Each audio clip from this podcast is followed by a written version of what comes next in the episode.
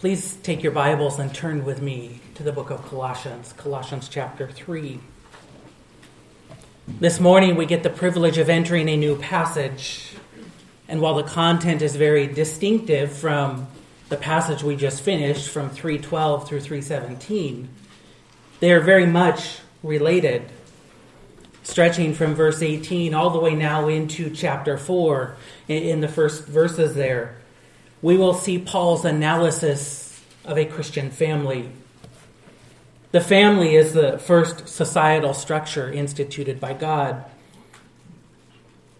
It comes from family, all other societal structures. That is to say, that the framework for society is based on the framework for family. And so it is here in our text in Colossians chapter 3 that God establishes that family order if we get this passage wrong, we get all of society wrong. If we misinterpret this text, we will misinterpret life and God's plan.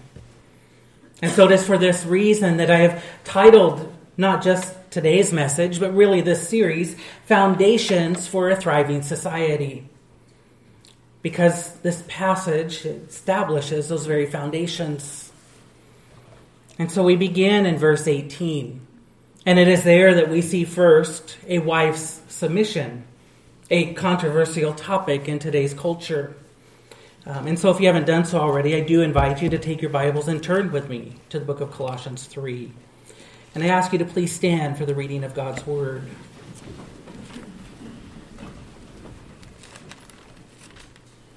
Colossians chapter 3, I'm going to begin reading in verse 17. It says, And whatever you do, in word or deed, do everything in the name of the Lord Jesus, giving thanks to God the Father through him. Verse 18 Wives, submit to your husbands, as is fitting in the Lord. Husbands, love your wives, and do not be harsh with them. Children, obey your parents in everything, for this pleases the Lord. Fathers, do not provoke your children, lest they become discouraged. Bondservants, obey in everything those who are your earthly masters, not by the way of eye service as people pleasers, but with sincerity of heart, fearing the Lord. Verse 23 Whatever you do, work heartily, as for the Lord and not for men, knowing that from the Lord you will receive the inheritance as your reward. You are serving the Lord Jesus Christ. For the wrongdoer will be paid back for the wrong he has done and there is no partiality. Masters, treat your bondservants justly and fairly, knowing that you also have a master in heaven. You may be seated.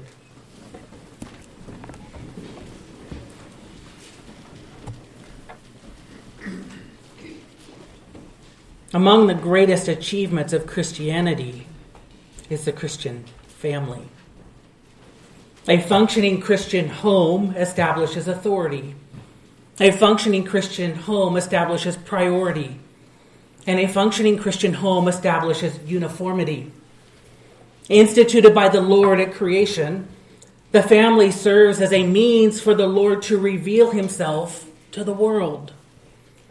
The family is first a revelation of the Lord's relationships. We see this in the husband and wife relationship, which serves to reveal Christ's relationship with the church. We also see this in the relationship between parent and child, which serves to reveal God the Father and his relationship with those who would indeed call him Father.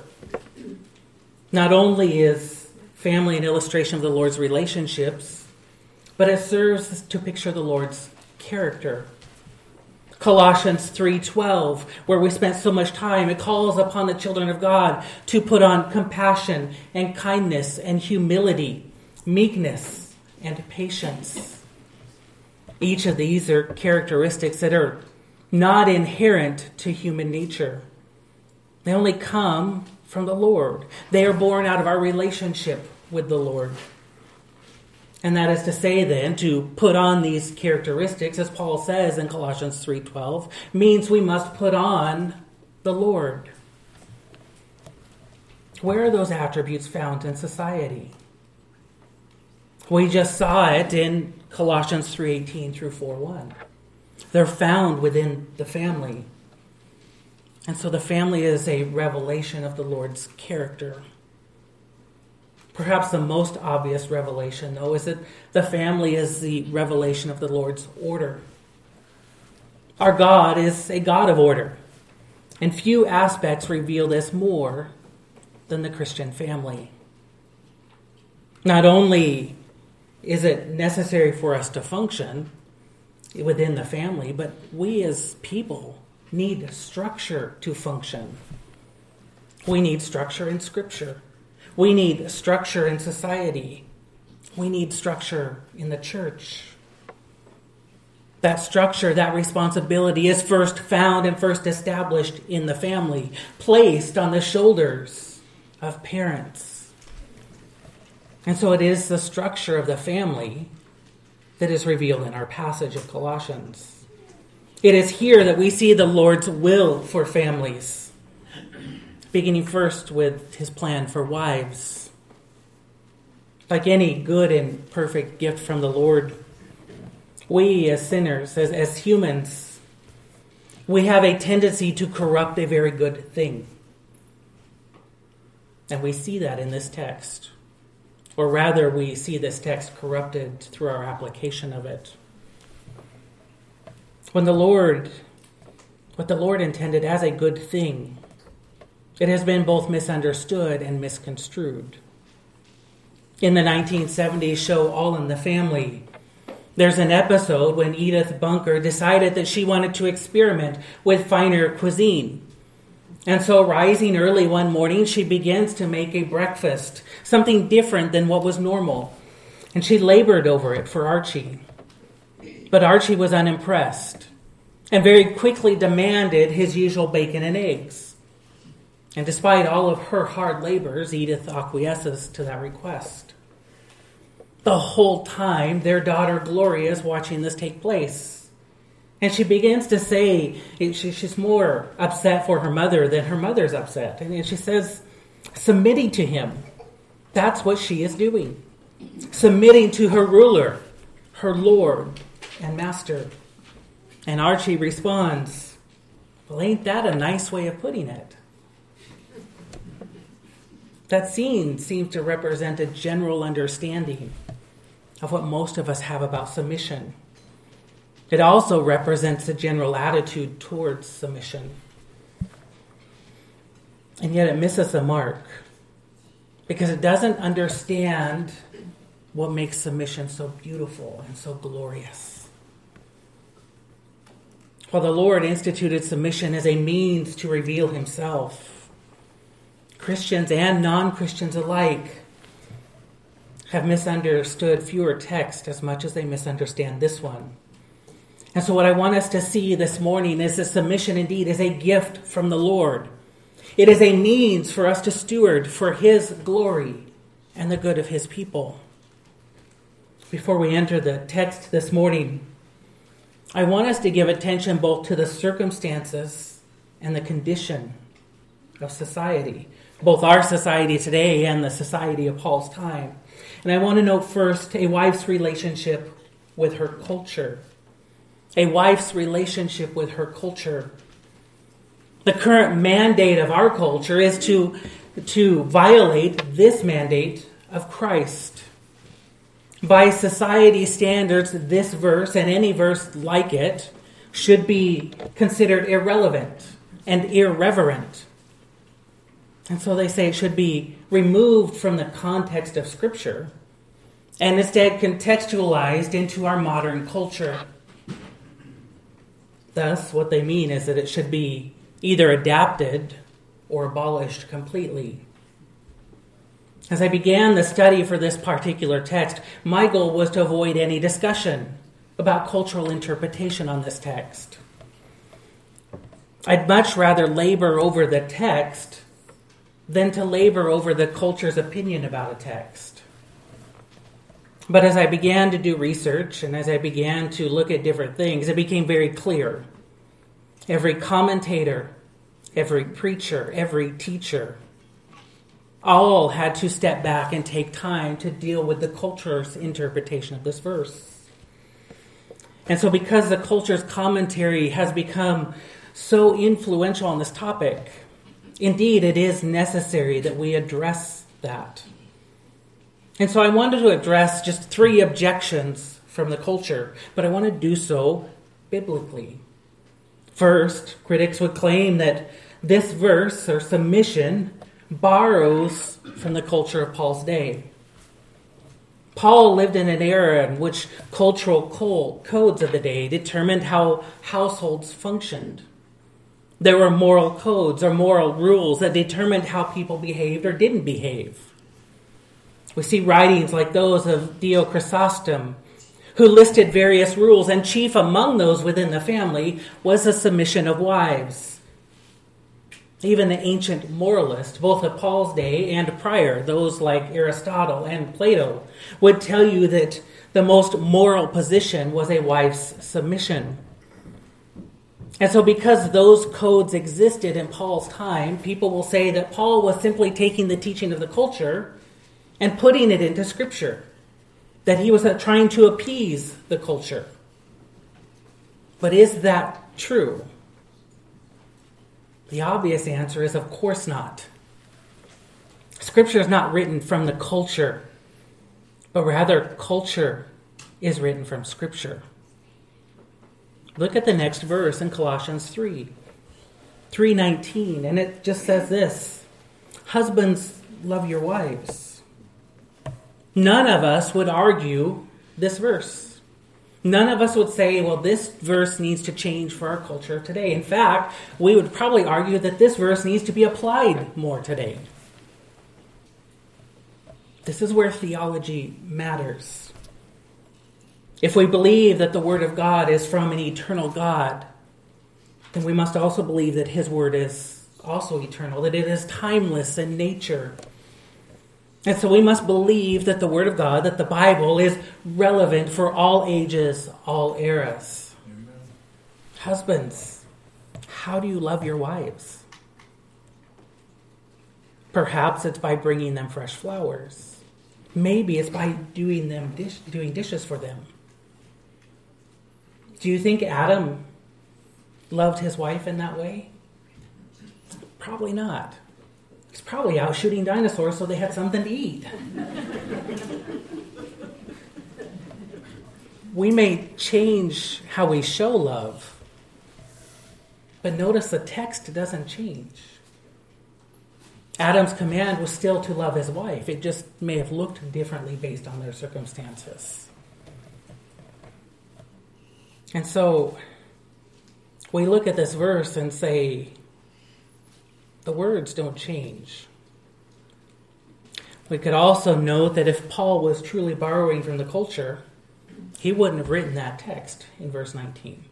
He would not have written, Husbands, love your wives. Because in those household codes, those moral codes that I just mentioned to you, love had nothing to do with marriage, or very little. It was just a stroke of luck if you happen to love your spouse. Instead, Paul would have written, Husbands, govern your wives, if he indeed was borrowing from the culture of the day. Because women were treated as possessions. And so he would have emphasized a husband's headship over the wife. So if Paul didn't borrow his teaching from the culture on verse 19, why would we say that he borrowed his teaching from the culture on verse 18? Because he didn't. Really, what Paul is doing is reaffirming what we already see in Scripture elsewhere. 1 Timothy 2, verses 12 through 13. It indicates that God's design for women all along was for her to be a helpmate. We see this confirmed at the creation account in Genesis 2:18. When God created woman to be a companion. So the apostle Paul does not borrow the word of the culture. He borrows the word of Christ from the very beginning. The second objection is that submission betrays freedom in Christ. This objection comes from this cultivation of personal autonomy as a supreme value. All people want absolute control over their own lives. And so they want to reject all forms of authority in their lives. Is that not what led to the fall in Genesis 3? A desire to be like God and control their own lives. The same thing is still exerting its influence in the culture today. And so they would say that submission in our text is opposite of freedom in Christ. But what we'll see as we advance through our text this morning that actually what Paul is doing is linking one's submission to her husband to her relationship with Christ. See, while the Hellenistic culture, that is the Greek culture of the day, emphasized the lordship of the husband, Paul actually emphasized the lordship of Christ. And finally, the most notable objection is that this text belittles women.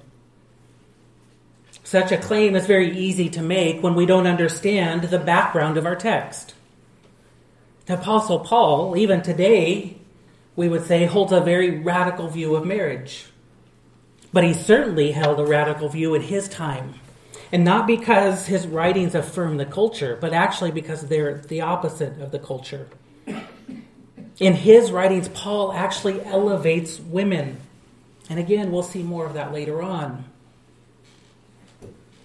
This isn't Paul introducing his own ideas.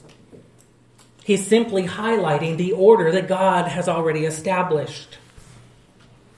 Jews of the day gave many rights to men, but very few to women. Men could seek a divorce for many causes. They could change wives pretty easily. But the Jews weren't alone in those views. The Gentiles of the era tended to treat women as possessions as well, considering women as subservient to men. But that's not the picture we see in the Old Testament, actually, where a lot of women are actually elevated. And by the time we reach the New Testament, even Jesus himself is teaching, like in Mark 10, that wives and husbands are equal. So while the world has much to say about this verse, it really has very little to say it with. We live in a time when people equate a level of noise with a level of accuracy. And that mentality now demands a level of Christian discernment. So that every writing, every report, every notice, every idea, it must be filtered through a biblical worldview. It must be filtered through our lens of the Word. And so, for, therefore, a, a wife's relationship with her culture is one of discernment. Just because people say it loud and often doesn't mean the culture is right on this verse.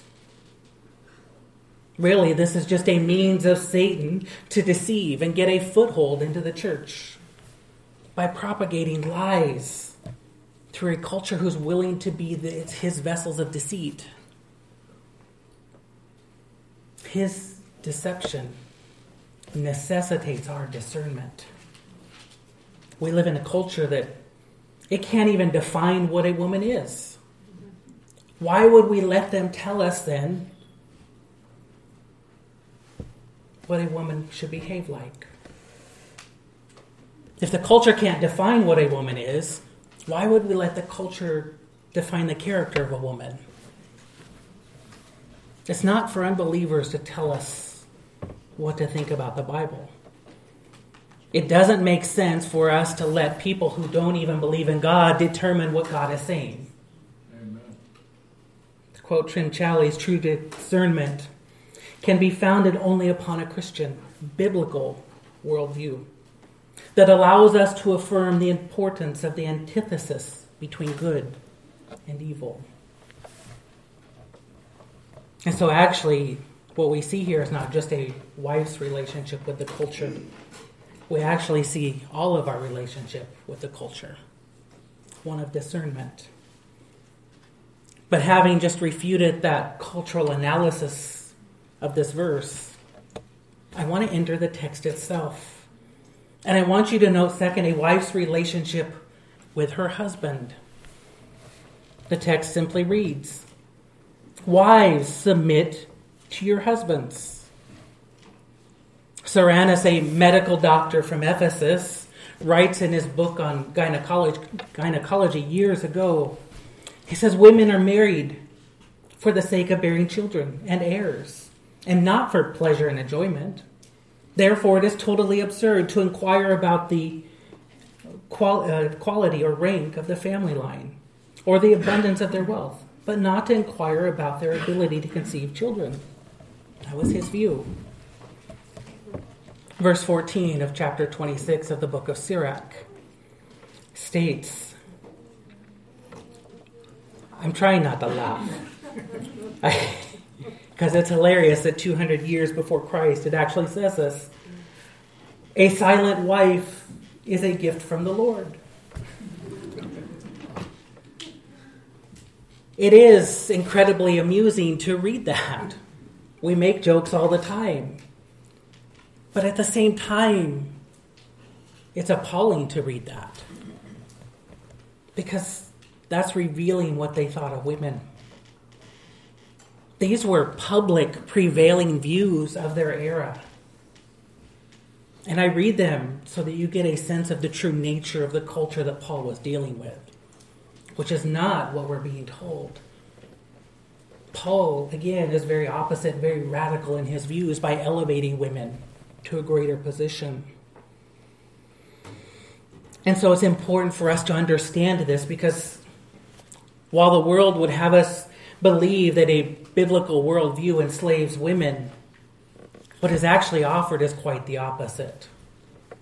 Through biblical submission, they're offered freedom. What is presented in Scripture, both here in verse 18 and, and next week in verse 19 when we get there, is direct contrast to the culture. The culture of the world at that day would imprison women by shackling them to their husbands. But what they're given here by the Word of God is freedom in the Lord by subjecting them to their love of their husbands. And we'll see this when we recognize what it means for wives to submit. And so I want us to consider and look at just three truths about submission. First, it's crucial that we understand that submission is derived from discipline, not deficiency. Our Lord is disciplined. He is the one who created order from disorder. He brought all the chaos together and created it and brought it into order. Hence, the world we now live. Submission is simply part of the Lord creating more order. And He does this by establishing the functional roles of men and women, husbands and wives. This does not imply inferiority, as some people would say. In fact, if you take Galatians 3:28 because scripture should interpret scripture, we see that actually male and female husbands and wives they're all equal participants in salvation. The relationship between husband and wife is in this way it's exemplified well by the Trinity. We see God the Father, God the Son, and God the Spirit. Each one of them is equal. They just function differently. Same concept here in this text. Notice the text of 1 Timothy 2 13 through 14. It's written, For Adam was formed first, then Eve. And Adam was not deceived, but the woman was deceived and became a transgressor. From these two verses, we see that the model of submission is both a product of the order of creation and a result of the judgment for her temptation. So, why does the Lord see headship as necessary? As I've already said, because by it the Lord brings about the organization of society. Think about what happens in sports when there are too many coaches, or when you're at a job and there are too many bosses. What happens? Chaos reigns. Nobody knows who to respond to or what to do. consider this. Think, think even more deeply about this. If we argue against the mission, or if we try to change this, what are we doing? We're arguing against God. We're questioning his authority.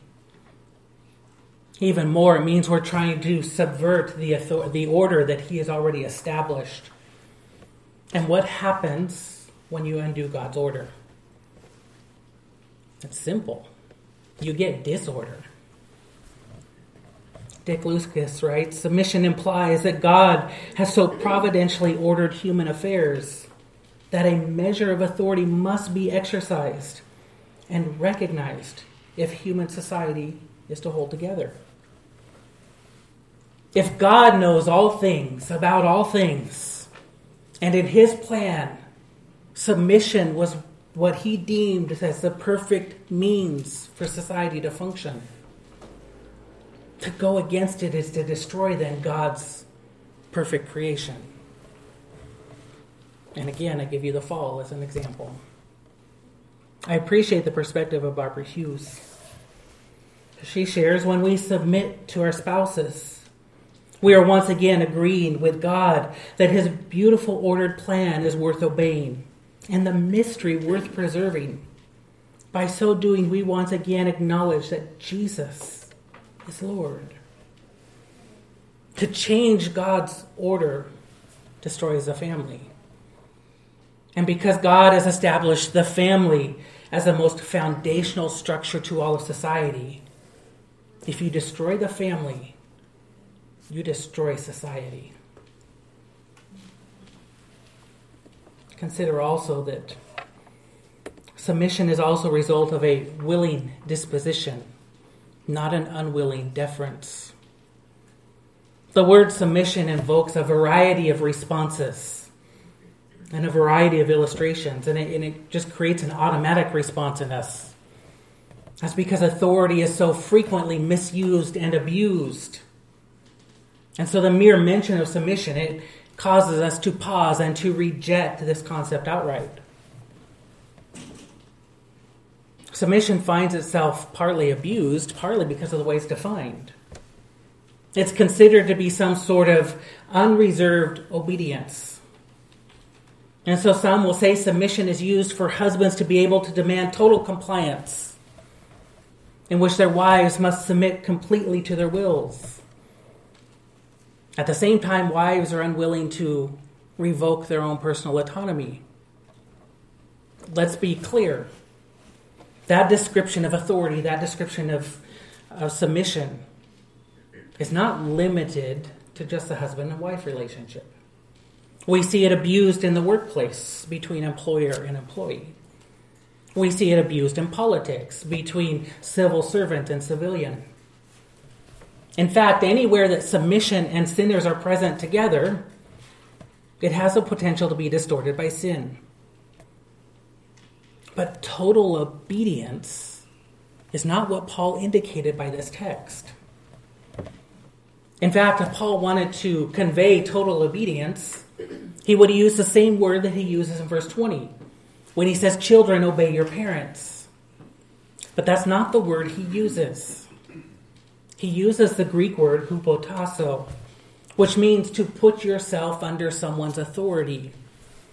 Same word is used in Romans 8 7, talking about the law.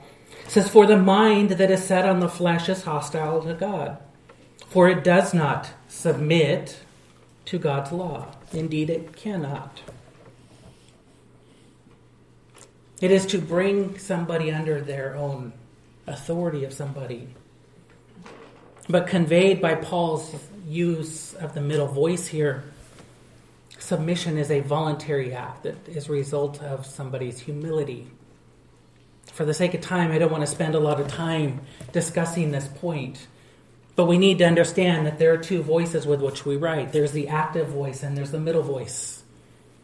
In Scripture, when the active voice is used, and in all things, when the active voice is used, it means that somebody is being compelled to submit. They are being required to, as in they will submit. There is no option. But the middle voice declares something voluntary. It's also important to note that anytime the active voice is used in Scripture, as in to say, you will submit, it's always God who is forcing the submission. I see this in 1 Corinthians 15 24 through 27. 1 Corinthians 15 24 through 27 reads Then comes the end, when he delivers the kingdom to God the Father, after destroying every rule and every authority and power. For he must reign until he has put all enemies under his feet. The last enemy to be destroyed is death. For God has put all things in subjection under his feet. Again, God forcing submission. But when it says all things are put in subjection, it is plain that he is accepted who put all things in subjection under him. Here, the active voice conveys that the Lord is putting people in subjection and all things. But by using the middle voice in Colossians, Paul is saying this is a voluntary act. And so what we see here is submission in verse 18 of Colossians 3 is not a slavery tool, it's not to enslave women, as some would take the term today. It is a product of a willing disposition. Why would a wife willingly place herself under the leadership of her husband? Hopefully, because she first loves and trusts her husband. He has been called to lead her, to lead her both towards godliness and to lead her with godliness. And so a wife expects that her husband's going to do that. But submission is also a result of her love of her Lord. Because she loves God, she is willing to comply with God's plan, the plan that He's put into place. Even more, we know that God is at work to glorify Himself by working good into the lives of His people. And so she has confidence in that promise. And having confidence in that promise, she knows that submission is His means to glorify Himself and His means to bring about good in her life.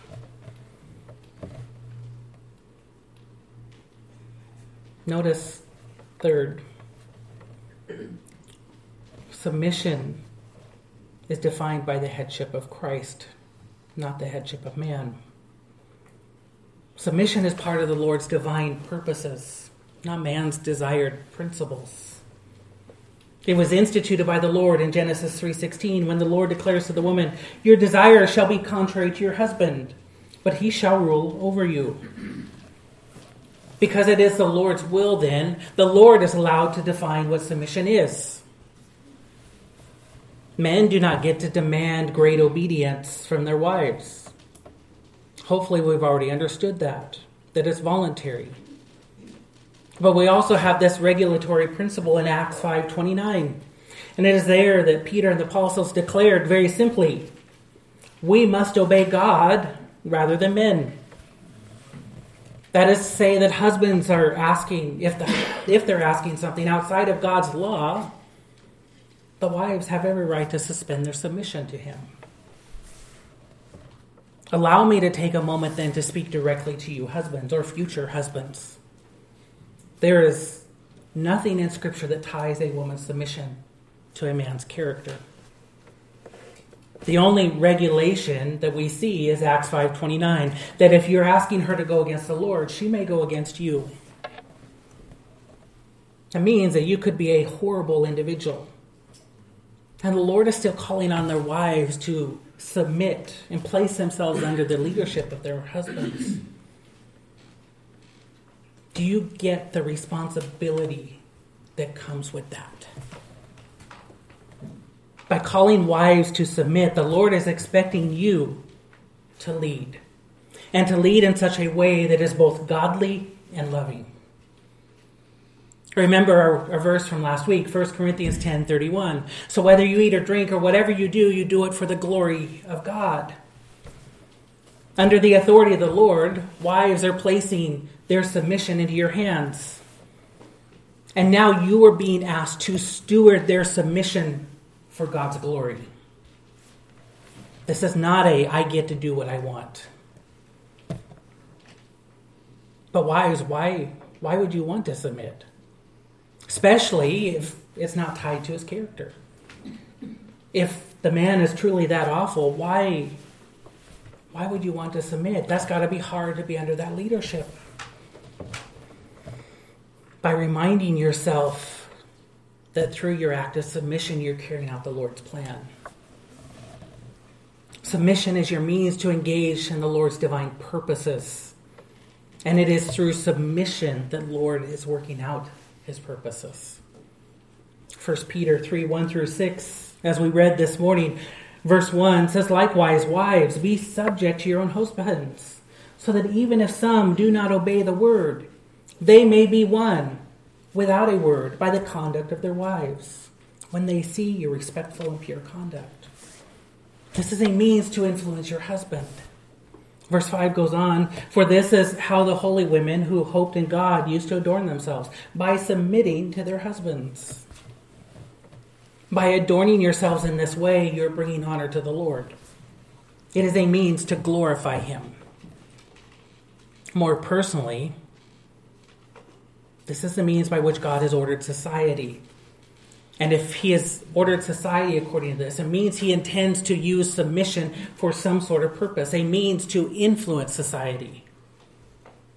First, he's probably using it in your life to cultivate character and to force you to draw nearer to him. This also means to influence your husband's life. Maybe it's to bring an unbelieving husband to salvation or maybe it's just to create godly character in a believing husband, to sharpen or to soften those sharp edges. Maybe it's using your compassion to make him compassionate. George Swinnock tells us that a gracious wife satisfies a good husband, and silence is a bad one. A woman was given not for man's whims and man's works, but for his character. As somebody once said, it takes a woman to make a man. This is God's design, and when we tamper with it, we do so at our own peril. Finally, God uses submission to influence others, influence other families. Maybe it's those in broken homes who have no idea what a biblical home looks like. And maybe it helps to restore order in homes maybe as to lead them towards the gospel. Submission is divinely instituted to accomplish a divine purpose, and we must remember that. I want you to note finally a wife's relationship with her Lord. Verse 18 concludes with that phrase, as is fitting for the Lord indicating that submission is not merely a result of the wife's relationship with her husband. Instead, the text refocuses us to show us that our human relationships are the result of our divine relationship. And so, a wife's submission to her husband is the result of her submission to her Lord. In some ways, I think we've already seen this in what we've gone through. So, there's probably not a need to spend a whole lot of time here. But Paul uses this phrase, fitting in the Lord, some 40 times in his writings. And so that makes it important, at least for our understanding of Scripture. We just finished the previous passage. It ends in verse 17 that says, Whether in word or deed, everything is to be done in the name of the Lord. It is no surprise then that Paul continues that same thought to say that submission is to be done in the name of the Lord, in a manner of speaking is to be done in a manner that is consistent with the lordship of Christ. This is an interesting concept because it transforms our view of marriage. From a human perspective, marriage is between a husband and a wife, a man and a woman. And what happens at marriage is she identifies with her husband. She is known as the wife of so and so. She will often take her husband's last name. But what we see in this text is not that she's identifying with her husband, but she's identifying with Christ. It's as if our text is saying, Wives, submit to your husbands, not because you're married to them, but because you're married to Christ. 1 Corinthians 11:3 reads, "But I want you to understand that the head of every man is Christ, the head of a wife is her husband, and the head of Christ is God." 1 Corinthians 15:28 expands this further. When all things are subjected to him, then the Son himself will also be subjected to him who put all things in subjection under him. That's a lot of confusing words, I get that. But then we see the purpose that God may be all in all. Submission is a means to identify ourselves with Christ, acknowledging that as he submitted to God the Father, wives are submitting to their husbands. Ephesians 5:22 through 23, the parallel verse to this, offers further clarification. It reads, Wives, submit to your own husbands as to the Lord. For the husband is the head of the wife, even as Christ is the head of the church, his body, and is himself its Savior. The God ordained relationship is God's way of showing our relationship with Christ. It pictures the church's submission to Christ, lordship, expressing not just responsibility, but it's expressing the joys and the blessings and the salvations that come from submitting to Christ. This point elevates submission to something beyond just a husband and wife relationship. Submission is a means to model the gospel. That same unbelieving world who doesn't understand what submission is can understand when we model it to them. And not because we're trying to model submission to one another, but because we want to model what submission to Christ is. When we deny submission by capitulating to the culture, we negate a God given opportunity to share His truth. It further transforms marriage not by not just making the relationship about Christ, but it impacts how we live in the relationship for Christ as well even if her husband is not a believer. This text means the marriage is still about Christ. We tend to think about marriage between two humans, but by reading this, we say that marriage is also with God at the center. Submission is not an obligation to please her husband. Submission is a result of a wife's desire to please Christ. As a concept, few challenge humans more than submission. Again, it goes to our desire for personal autonomy, authority in our own lives, wanting to be masters of our own lives. The idea of submitting to somebody else just goes against our nature, our sinful nature. And yet, none of us are masters of our own lives. We must submit to the one who is over life, the one true God. As a Lord over creation, it was he who established submission as a means to order society. And so, if we're to submit to him, then we're to submit to this gift as well. What makes submission more complicated is not merely the desire to be Lord of our own lives, but it's difficult, it is hard to hand our lives over to the care of somebody else, specifically somebody who is flawed. R.C. Sproul writes To submit to anyone less than Christ is difficult in marriage. Yet it is Christ who commands women to be submissive to their sinful, fallible husbands. And yes, that's what we are. In this sense, Christ is the silent partner of the marriage. It is hard for a wife to submit when she disagrees with her husband. But when she knows her submission is an act of obedience to Christ and honors Christ, it is much less difficult.